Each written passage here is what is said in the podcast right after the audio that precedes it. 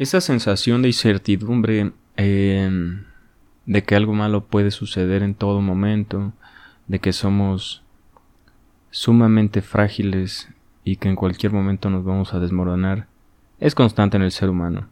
Y considero que entre más consciente, más reflexivo o introspectivo eh, seas, más fuerte esa voz se hace. Pero está bien. ¿Cómo antes no existía esa voz, no? ¿Te das cuenta? Tu mecanismo de defensa todavía no estaba activado porque pues de niño te caías, ¿no?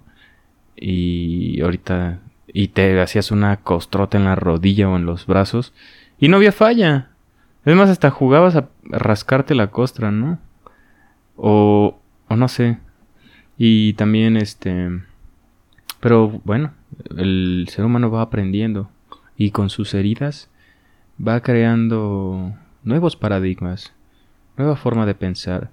Pero hey, si ves, si consideras que el mundo es gris y oscuro, sí es culpa tuya. Y no por lo que has vivido y has pasado, lo entiendo a veces, y lo lloro y lo sufro contigo, pero hay que aprender a observar, no solo mirar, sino observar del verbo analizar y sentir.